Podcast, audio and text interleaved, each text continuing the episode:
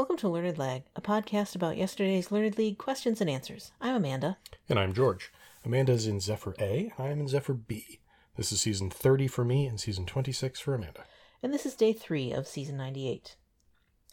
Our first question asks what the subjects of Korean videos called mukbang are doing. A special type of video, it says, which Mm, Well, is one way of saying it, yes. Uh, mukbang is eating, uh, and very often it is uh, excessive eating or excessively sloppy eating, or Ah. and it's basically fetish video. okay. So, yeah, so that's that's mukbang for you. I see. Yeah, this was one that I kind of had to think through a little bit because I didn't know it offhand, um, and I thought, well, what's you know, what is a a particular activity that you would be engaged in in a video? Because I eating came to mind initially, um, and I thought that might be plausible, especially in the sense that people do. You know, I was thinking of it in the more sort of non-sexualized. Uh, way that people do, you know, videos about foods and just like, here's an interesting food that I really liked or that I'm going to review or whatever. Um, but I thought, eh, that sounds a little too, I don't know, simple or basic or something like that for it to be a special type of video, so to speak. So, um, I thought, well, could it be like sleeping? Because that would be sort of a weird thing to video yourself or to get a video of yourself doing but I thought, are you really engaging in that activity? Is it an activity even so much as a, a state of being? I guess it, it felt like a weird way to phrase that. So I, you know, I cycled through some other possibilities. I think, you know, if you're uh, running, what if you're, um, you know, reading? I don't know the different uh, activities that you could be engaged in. But I kind of came back to eating because I thought that's such a ubiquitous form of video. Like I had a qualm about the idea of it being very special, honestly, because I think people eat on videos all the time, um, in kind of a more general sense. And you know, clearly this is just sort of a more niche thing that I had not really run across directly. Um, but I thought eating seemed like the most obvious thing that it could somehow be. So I went with eating. That was the correct answer. How about that? Uh, sleeping is also a sort of fetish video subject. So Yeah, that makes sense. Yeah. Question two asks us, what did Johann Bayer uh, try to uh, systemically name using Greek letters and Latin names in the genitive case? Yeah, so this one I just kind of uh, talked my way through like what would a possible name like this look like. Um, and it, I must say, this day overall, when I first glanced at it in the morning, just had me going, oh no, like, Mm. what am I, where am I going to find these? But coming back to it a few hours later, when I was kind of more fully awake and, and had been up and around and um, had breakfast, caffeine, etc., um, I thought, okay, if you have something that uses Greek letters and then a Latin name, um, and it's kind of a systematic convention for naming something. So the first Greek letter is alpha, and that immediately made made me think of like oh like Alpha Centauri, where you have a Greek letter and a Latin name. Oh yeah, okay, sure. That's a, and and I know that stars are named like that, um, with the Greek letter indicating like the brightness of them within a constellation. I think. Um, Yes. and so uh, I thought, yeah, that that makes sense. Is the system that I would think of for naming stars. So I put down stars. I tried doing that and it just never worked for me. I just jeez. I, I kept thinking alpha I kept thinking beta carotene and thinking it was Ah. vitamins, but then I thought Oh yeah. 1600s was too early, I feel like that we didn't know about vitamins at that point. True. Uh, so I kind of thought maybe it's elements, kind of going Okay. even deeper than that, um, and that maybe it wasn't necessarily a, a system that still existed. Um, you know, of course, there are alpha particles and the like, um, but just I, I just never latched onto this one, and I wish I had thought of Alpha Centauri. That just did not occur to me. And so, so yeah, I just finally kind of went with elements and knew I didn't get it. It was stars, in Well fact. Uh, question three asks us for the name of a uh, presumably Russian composer who's had 15 symphonies in uh, the 20th century, including a couple, uh, in including one in World War II, and gives us a couple names of the others. Uh, the two Russian composers I could think of were Rimsky-Korsakov and Mussorgsky, Uh, and I, nothing in this question was going to get me to it. I just didn't. I, I could not think of the, you know, the the Leningrad Symphony by. hmm, mm-hmm, No, just did no, absolutely nothing. So I finally essentially flipped a coin and went with Mussorgsky. Okay. Um, yeah, for my part, I think I I thought I also thought of Mussorgsky, and I thought of Rachmaninoff, um, and but I, I think of him as sort of like a piano composer, like not so much great big symphonies, I guess. Um, and so those were really the only two that came to mind. I didn't quite get over to like, um, uh, the guy who did the Nutcracker. I can't even like you know pick the name out of the air there um tchaikovsky Hmm. um but i would have known that he was not as recent as world war ii Yeah, I, I think I might. have yeah. um so I, that I, wasn't even thinking him because he's yeah way too distant. yeah and i kind of dismissed rachmaninoff as well for that. And so went back to Mussorgsky, who i don't know much of anything about but i thought could he be a 20th century composer? Sure why not? So that's what i put down as well. And the answer was Shostakovich. darn it anyway. I would never have, have gotten around to that i don't Yeah, think. I don't think I would have either. i should have but i hmm. wouldn't have Question four asks us for the only city to host both the Summer and Winter Olympic Games, and further gives us the clue that they were both in this century. Yeah, um, I the only thing that really came to mind as a possibility was Beijing. Uh, I was pretty sure that that we have watched these, uh, both the both of these sets of games, uh, the two of us together. I think because they were, Mhm. um, you know, post. They well, one of them was two thousand eight, I I think think so, yeah.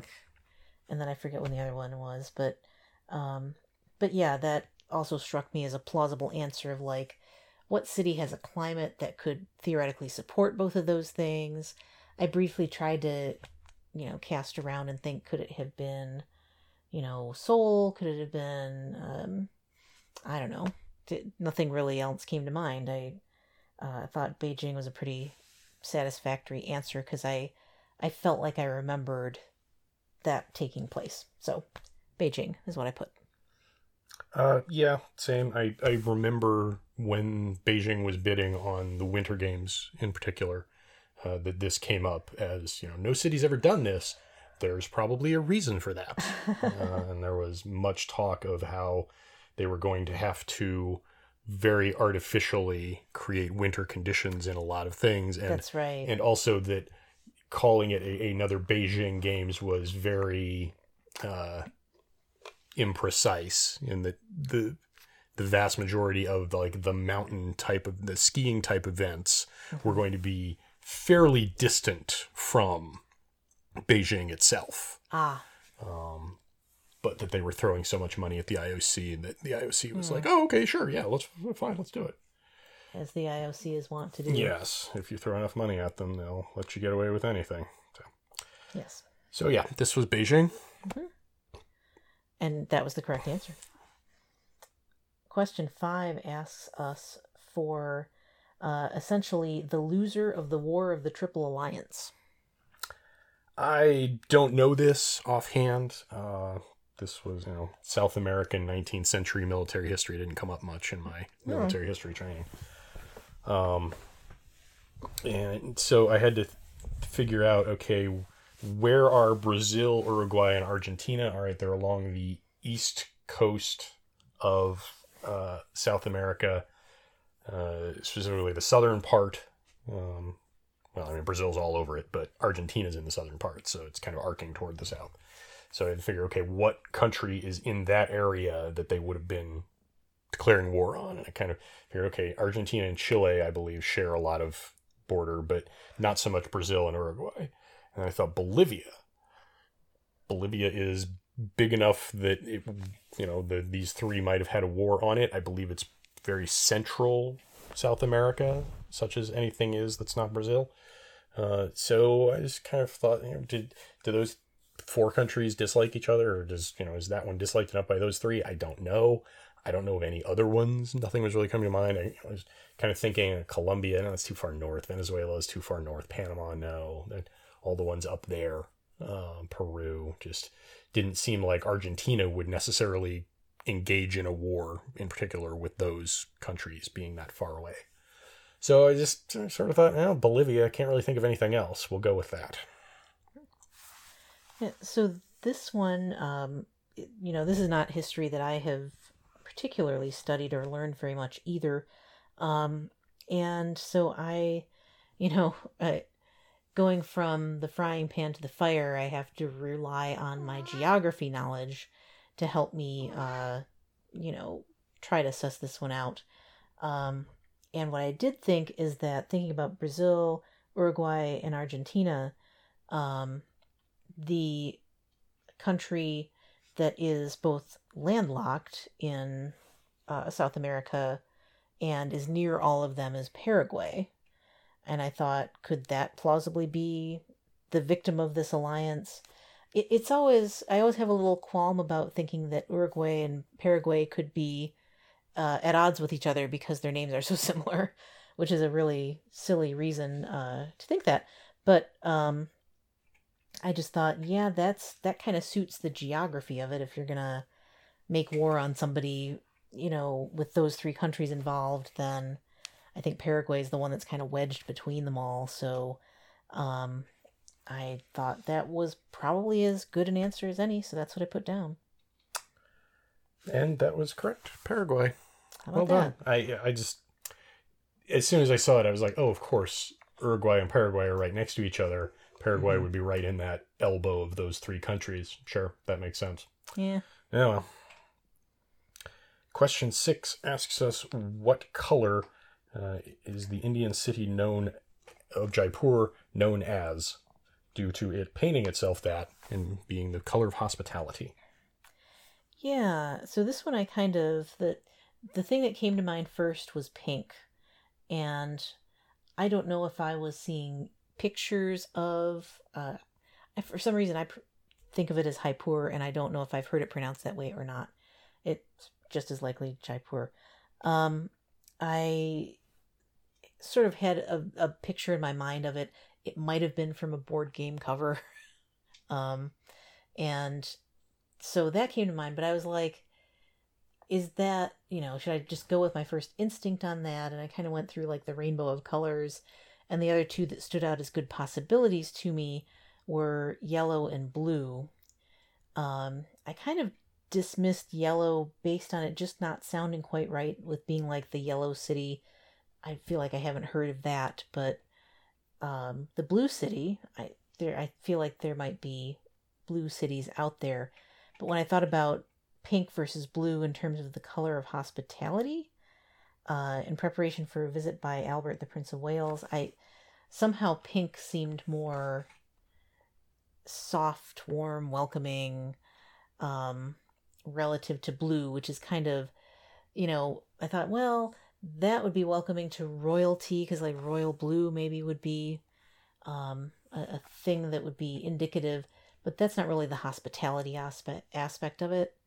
So i don't know i feel like i'm talking through thoughts in more detail than i really thought them at the time um, but essentially i thought pink sounds more like hospitality and it was the first thing that popped to mind when i you know, read the question and kind of pondered a little bit.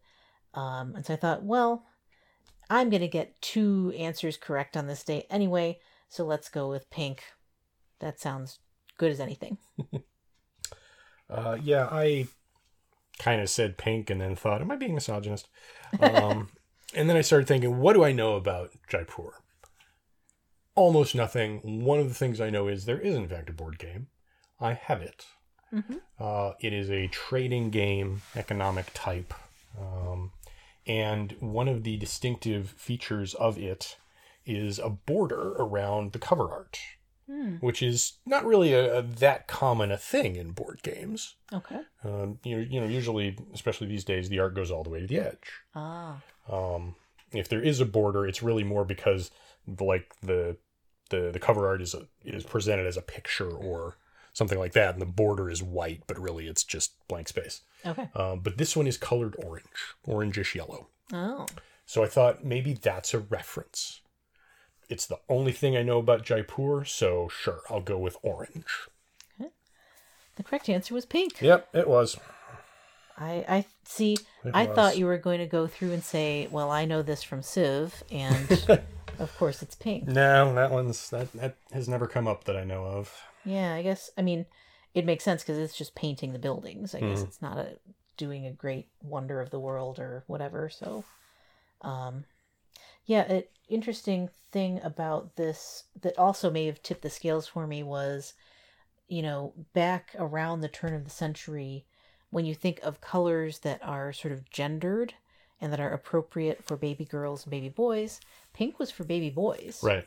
uh, at that time Mhm. because it was seen as as vital and masculine and and ruddy um, whereas you know blue was more calming and you know ladylike and uh, you know demure or something like that Yep. so um, so think about that the next time you think about how oh i could never get my boy kid a pink shirt or something like that um, but shockingly, uh, this left me with five out of six on the day. Solid. I did not expect that. I, you know, when eating came up, I was like, ooh, that's, you know, that saw that as the correct answer. oh, yes, now I've got three on the day. uh, and then, you know, no luck with Shostakovich, but, um, but the other ones, I, I was delighted to find I managed to grab. I, had two. Oh. I had two. So That's hard. I'm hoping it was a hard day, but I am just not. Uh, I am not looking forward to. or I'm not uh, optimistic about Hmm. pulling out a defensive win with two. Oh, man. So Yeah, no. I, I don't know how to read this one because our, our friend group definitely was more in the, the twos and threes and fours range. I think there might have even been a one in there. Mhm. Um, and so, you know, anything could happen. Um, it's especially if it is sort of a weirdly, you know, somehow difficult for some, or you know, I, I I genuinely felt like a couple of my guesses were more lucky than good. So, um, I guess we'll see. So I guess that's it for today. Tune in tomorrow for more post game analysis. You can follow us on Blue Sky at Learned Lag with all the vowels, fully expanded. And remember, Don't forfeit. don't cheat.